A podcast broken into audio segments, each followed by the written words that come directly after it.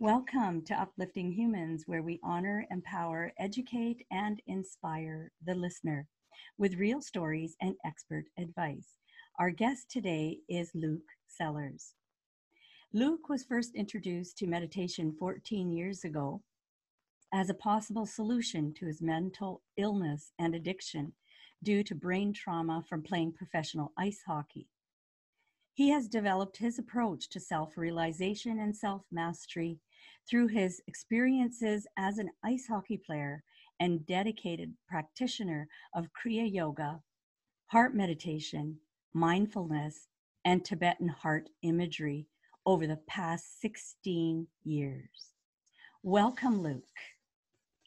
Thank you for having me, Sal. It's an honor for me to be here with you and really nice to reconnect reconnect. Yes, it's such a privilege, such a privilege to bring Luke because I think, Luke, your story is an amazing, amazing journey. I, I, I bow to anybody who has been through what you've been through in life. And so I'm, I'm so glad that you are able to join us. So uh, let's start with your childhood, Luke. Can you share with the listeners what your childhood was like? Definitely. Like growing up in Canada and being involved in hockey, it's I think a story that people know real well. Um, I'm really fortunate to, to, grow up with a wonderful family, really, really beautiful parents. One of the one of the most amazing memories I, I have from when I was really young is I used to ride up and down the street on a one of those um, big wheels, you know, the three wheelers, oh, yes. in my in my diaper, carry holding the the plunger, thinking I was some sort of knight in shining armor on a on a on a horse. Uh, but my parents really good. I mean, they're still together to this day. I was born in Scarborough, and um, they moved out to Pickering. And you know, childhood was interesting because back then, uh, playing hockey at the AAA level, they only had a t- league in Toronto. So at, at uh, grade four, um, there was a zoning issue, so I had to live within the the the area of Toronto. So I moved in with my grandmother from grade four to six. So everything was really directed towards hockey. I was fortunate that my parents weren't ones that pushed me in the sport, uh, mm-hmm. uh, like you see a lot of what's going on today. Mm-hmm. Uh, but it was it was a pretty pretty normal childhood. Um, a lot of time spent at the rink, um, and really just growing up in a really really good environment. Um, and my parents really just just you know worked hard. My mom was a nurse and my dad uh, an accountant and they really dedicated their lives to providing for their children and creating an environment a household where there was a lot of love and a lot of a lot of support and um, me and my sister Shannon really fortunate to have been raised in that way. Isn't that beautiful?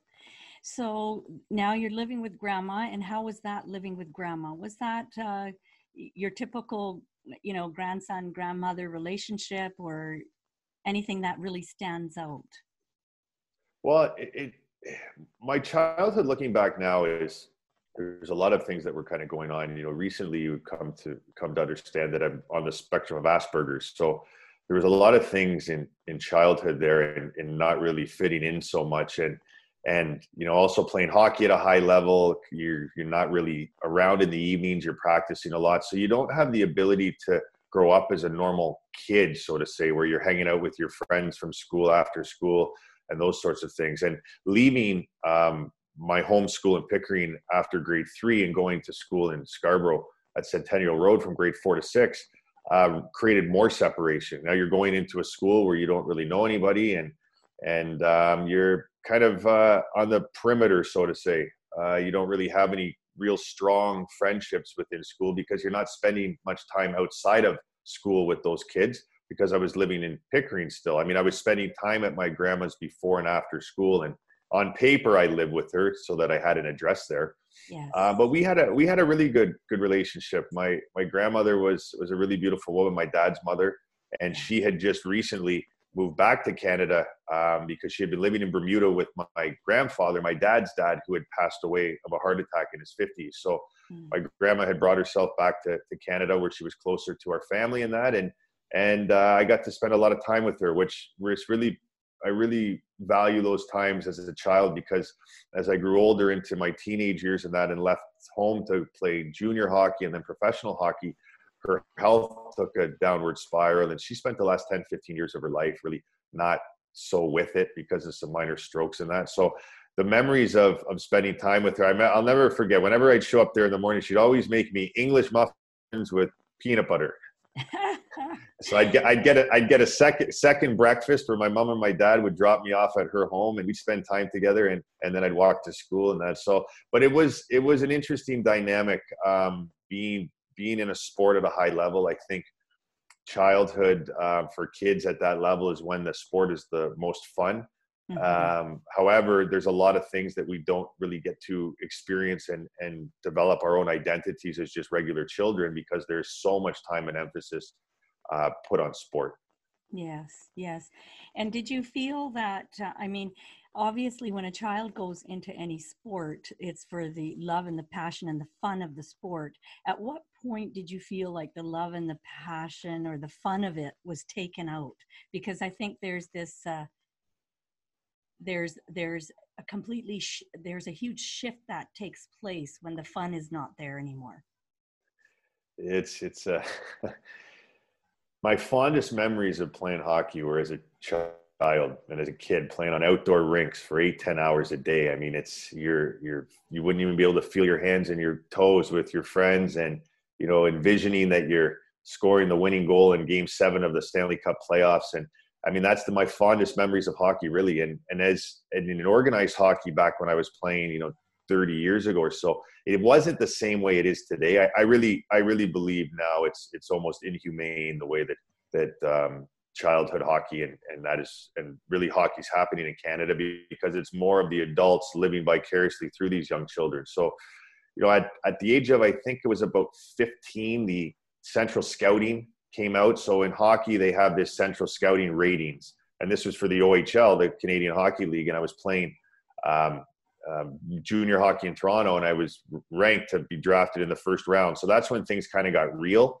Um, where now all of a sudden you've got agents showing up at your hockey games, and now it's you know this could possibly become a business. For me though, I was never in that state, and I don't think kids back then were so much had their heads up in the clouds of wanting to play in the NHL so much. I was fortunate to play for an organization, the Wexford Raiders, which we won a ton of championships. So I was still having fun being a kid. But the minute that it started to get real in the context that you could make money playing this game is when all the adults started showing up, swarming you. Agents wanting to take you to dinner, wanting to, you know, and you're 16 years old. It's like, yes. you don't know, I don't know anything about, I still don't know anything about life. Yeah. Back, yeah. back then, I was fortunate to have parents that were really balanced and really supportive of me. Mm-hmm. Um, but it's it's uh, it, it's not reality. It's it's a, it's a different sport. Is a completely different beast that we admire so much and look up to so much. Uh, but I think there's a I think there's a bit of a distortion there in what's really important uh, because there isn't really a lot of humanness within sport. You're a number, and if you win, you're good, and if you lose, you're bad. So it's always trying to get somewhere. And then even when you get to that thing, you don't even celebrate a win because you got to get ready for the next game. So the right. season, that eight months, there's no real presence to the whole. You know, you score a goal or that maybe you have that kind of, you know. But it was, yeah, it, it was. It's looking back now, uh, a really amazing experience, but also a really difficult one, especially with a lot of the tendencies that this type of, of living conditioned into me later in life. Yes, well, you know, as adults, we do have a real fine knack of uh, taking the fun out of things and commercializing and making sure that a child is no longer a child because we're gonna we're gonna make sure that we get every dime and nickel out of them. Uh, unfortunately, yeah. that is the way it is. So we're gonna we're gonna kind of um, fast forward uh, just a little bit. So now you're a teenager, and obviously you were going to school how was it how was your school life? You know there's a lot of parents out there and they're thinking they're doing the right thing. How was your school life? Uh, school for me was difficult. Again if we we go back to you know early in school i didn't develop those real deep bonds and friendships.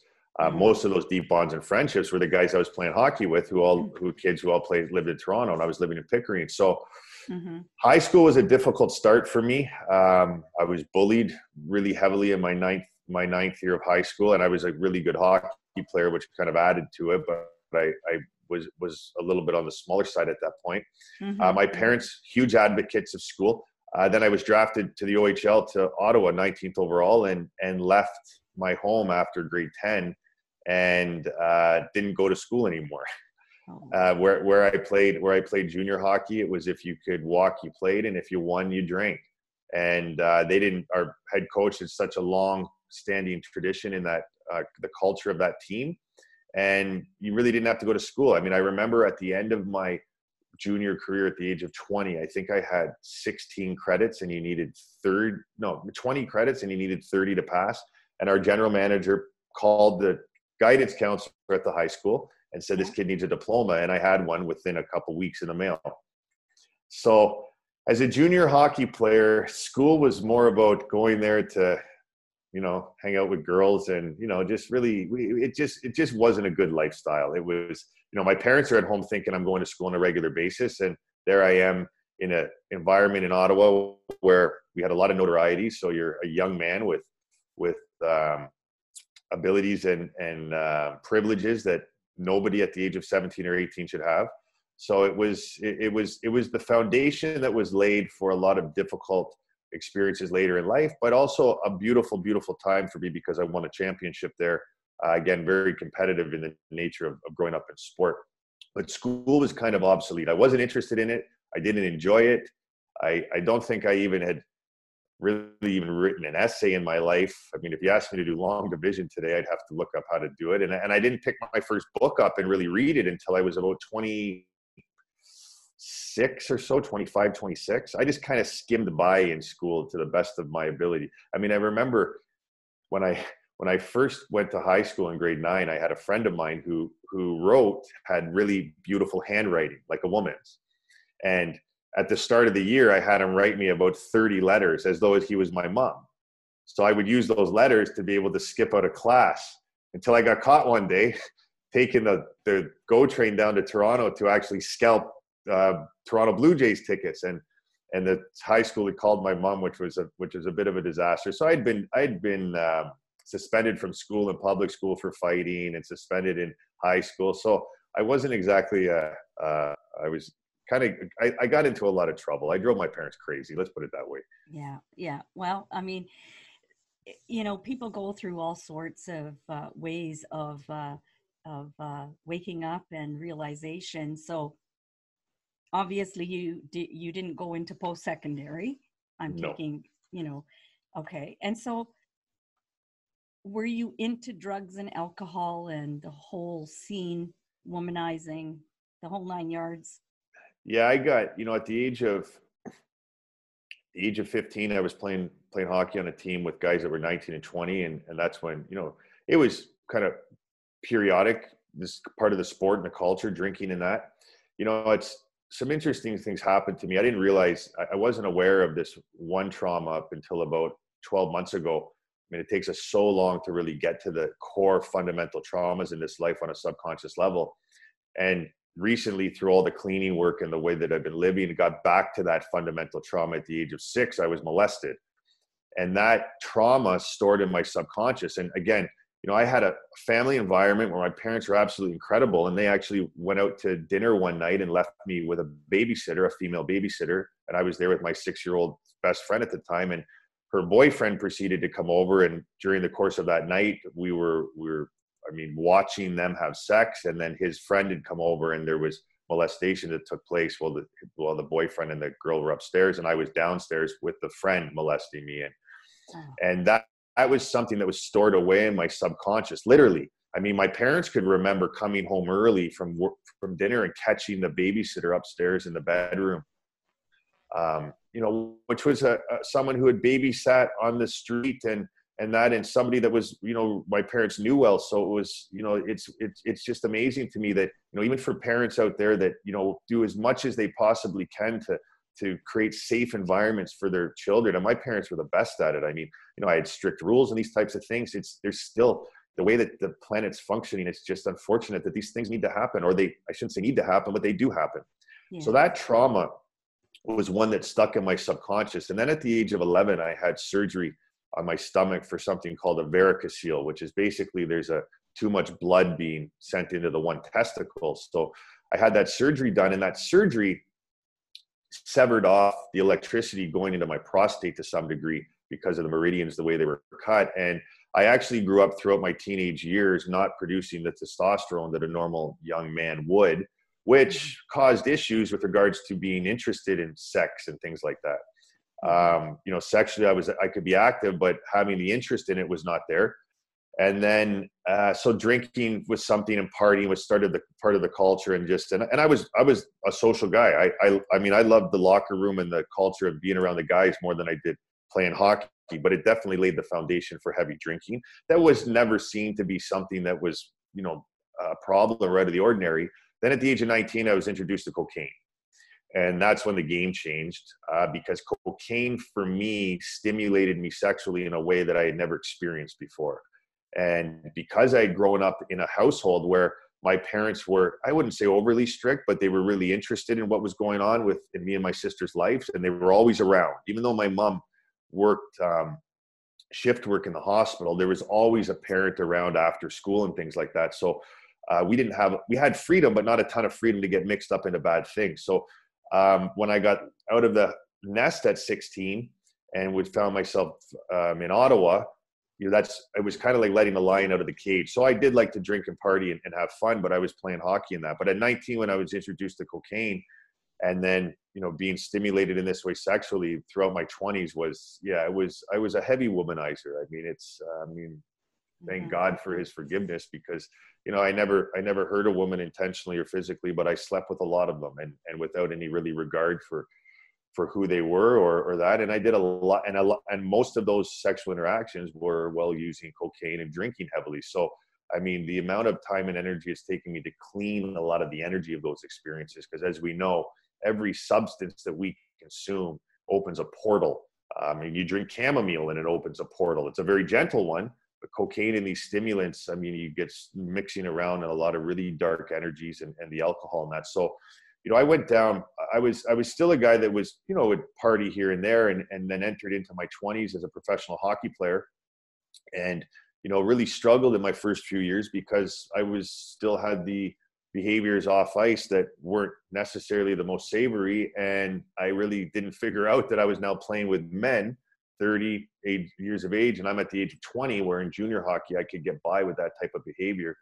Uh, 23, I suffered a um, an injury in my knee, went in for surgery, and uh, I've got a staph infection post surgery, which put me in the hospital for about uh, two or three weeks. And that's when things really went down a, a dark a dark um, path for me because I was told I was never going to play the game again.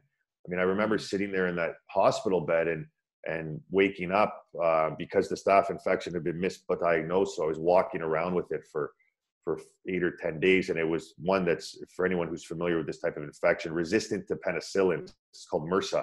So I, I when they finally, I was in the hospital. I, I mean, I was about ten or twelve hours away from from them cutting my leg off because of the the nature of the infection.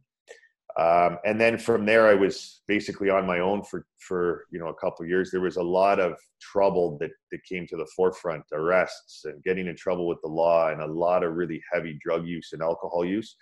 Um, because all I knew was to be an, all I knew was hockey. I hockey, drinking beer, doing drugs, and chasing women. And you know, I was on the top of my game, so to say. I was making a lot of money and thought and looked at looked upon by society that I had made it and and now it was all taken away. I knew nothing else.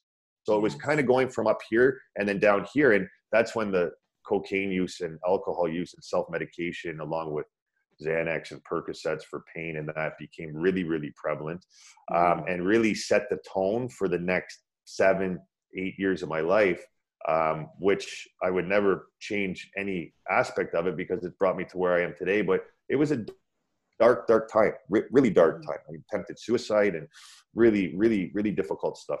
Hmm.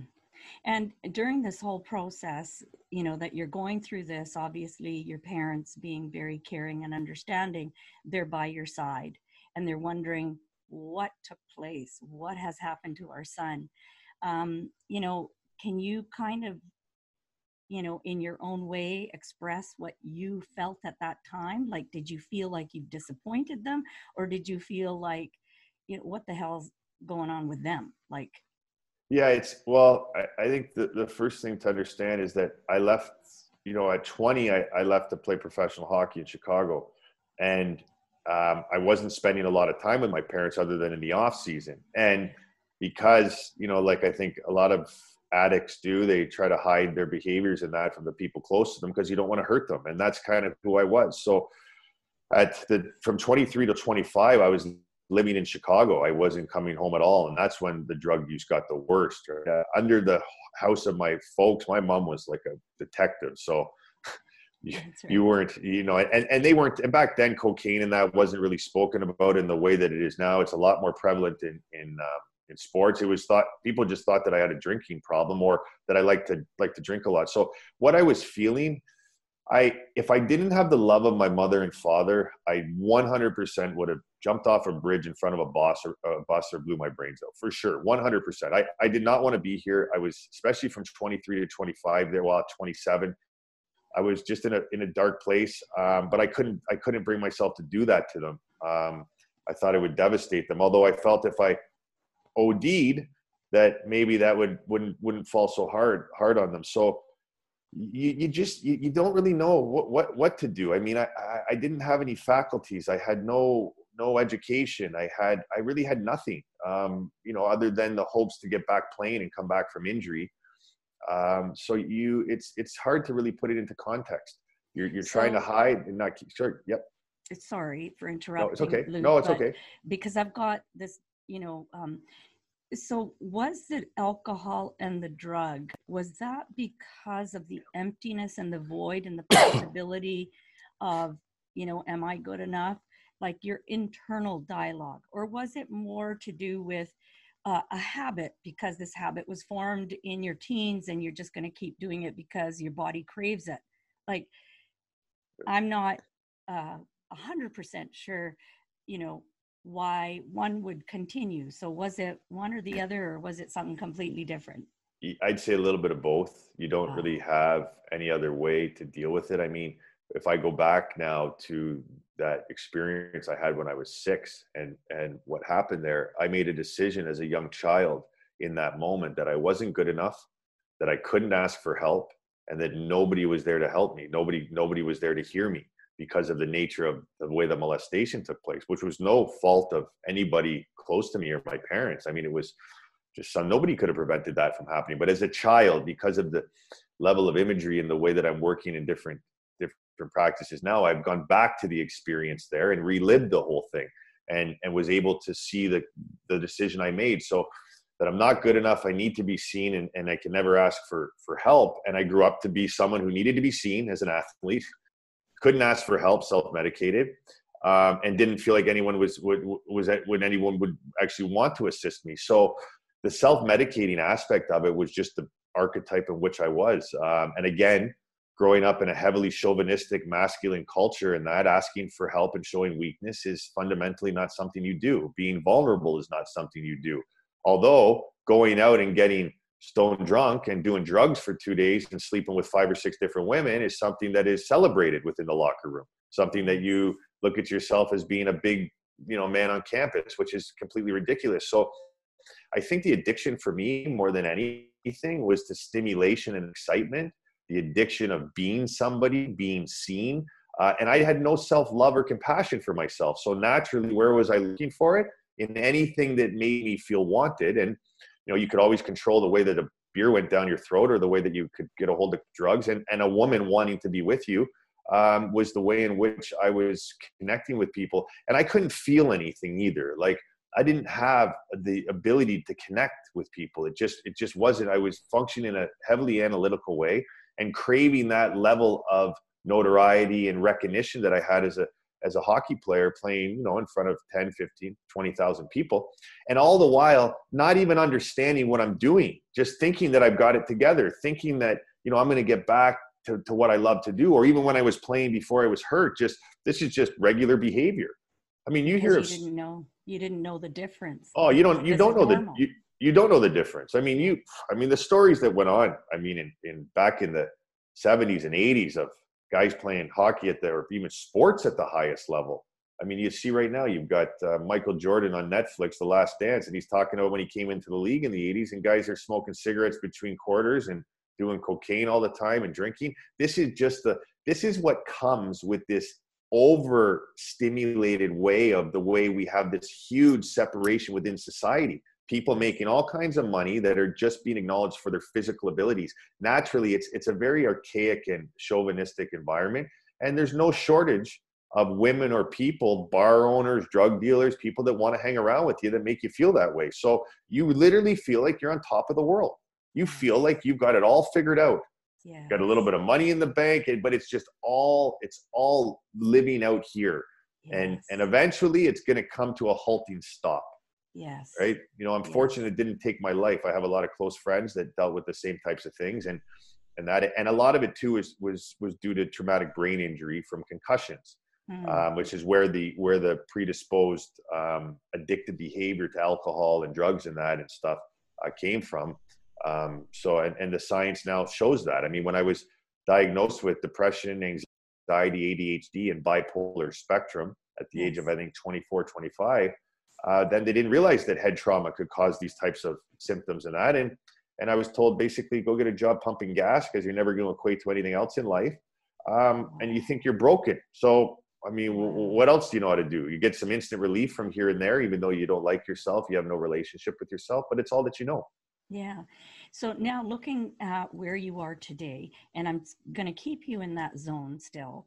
Mm. Um, How do you think that society or community or parenting could have helped you at that time, or could they have at all? No, I don't. I don't. There, there's nothing that could have. I, you know, more and more times that I'm seeing, and even in the people around me, that our lives need to run their course uh, I mean, the only way that would have been any support there or, or, saving me was if we had a completely different social structure than we have today. One that's one that's driven from love and not fear. So, I mean, our education system, medical system, all of that stuff, which I truly believe that, and I and I and I experience it that us as human beings are doing the best we possibly can. The difficulty here is is that the system is broken. The system's fractured the system is heavily influenced on competition, economic growth, and keeping most of the population subdued so that a select few can can get ahead. And even those individuals, God, I have the most love and respect for them because I believe they're doing the best they possibly can. So we just have a structure on this planet that isn't working. We're seeing it more now than ever. There's nothing that could have been done back then to save me. Um, I mean, God knows, and, and and the people close to me, that my mom and my father. I mean, they my my mom scratched and clawed. If it was not for that for that beautiful lady who I have a, such a beautiful relationship with today, there is no possible way that I would still be here. I'd either be dead or be in prison for the rest of my life. Wow. Yeah, without without question. There's nothing stronger than a mother's love. Nothing. That's it literally kept me alive. And, and even to this day, I, I lean on that for such support in that because I mean, not that a father's love isn't isn't, but we understand the nurturing aspect of it. So um, that everything that could have been done was done because I wasn't listening to anybody. I had all the answers. Yes. I knew the answers. So, you know, I'd like a lot of young people, you couldn't tell me, could, and I had and I had some money. So I signed for a half million bucks at the age of 20 was my signing bonus. Yeah. So you try to tell a kid who's got some notoriety, got some money, and thinks he's got it all figured out that hopeless. Yeah. yeah. Fame and fortune and women and you name it, yeah. you had it all. Well, mm-hmm. and yet there was this emptiness, there was this part of you that was going to awaken. And I am so glad, so glad that you did not take your life and that your mother was by your side. And so we've come to the end of our first half, our first half the segment of listening to uh, an incredible journey with with Luke Sellers, uh, an ex uh, professional ice hockey player. And um, I, I have never known all of the complete journey which Lucas uh, is sharing with us today. And he's just a beautiful, beautiful soul from the day that I met him. There's so many things about him that I could go on and on about. There's Thank a part so of him, there's a part of you, Luke, that reminds me so much of my younger son. I yeah. owe that. So, on that note, um, I just want to thank you again, and we will have Luke's balance of his journey shared with us right here at Uplifting Humans, where we honor, empower, educate, and inspire the listener with real stories and expert advice. Thank you for tuning in, And I look forward to hearing the balance of this. Thank you, Luke. Thank you, Sal. Thank you for having me. You're doing a beautiful thing here.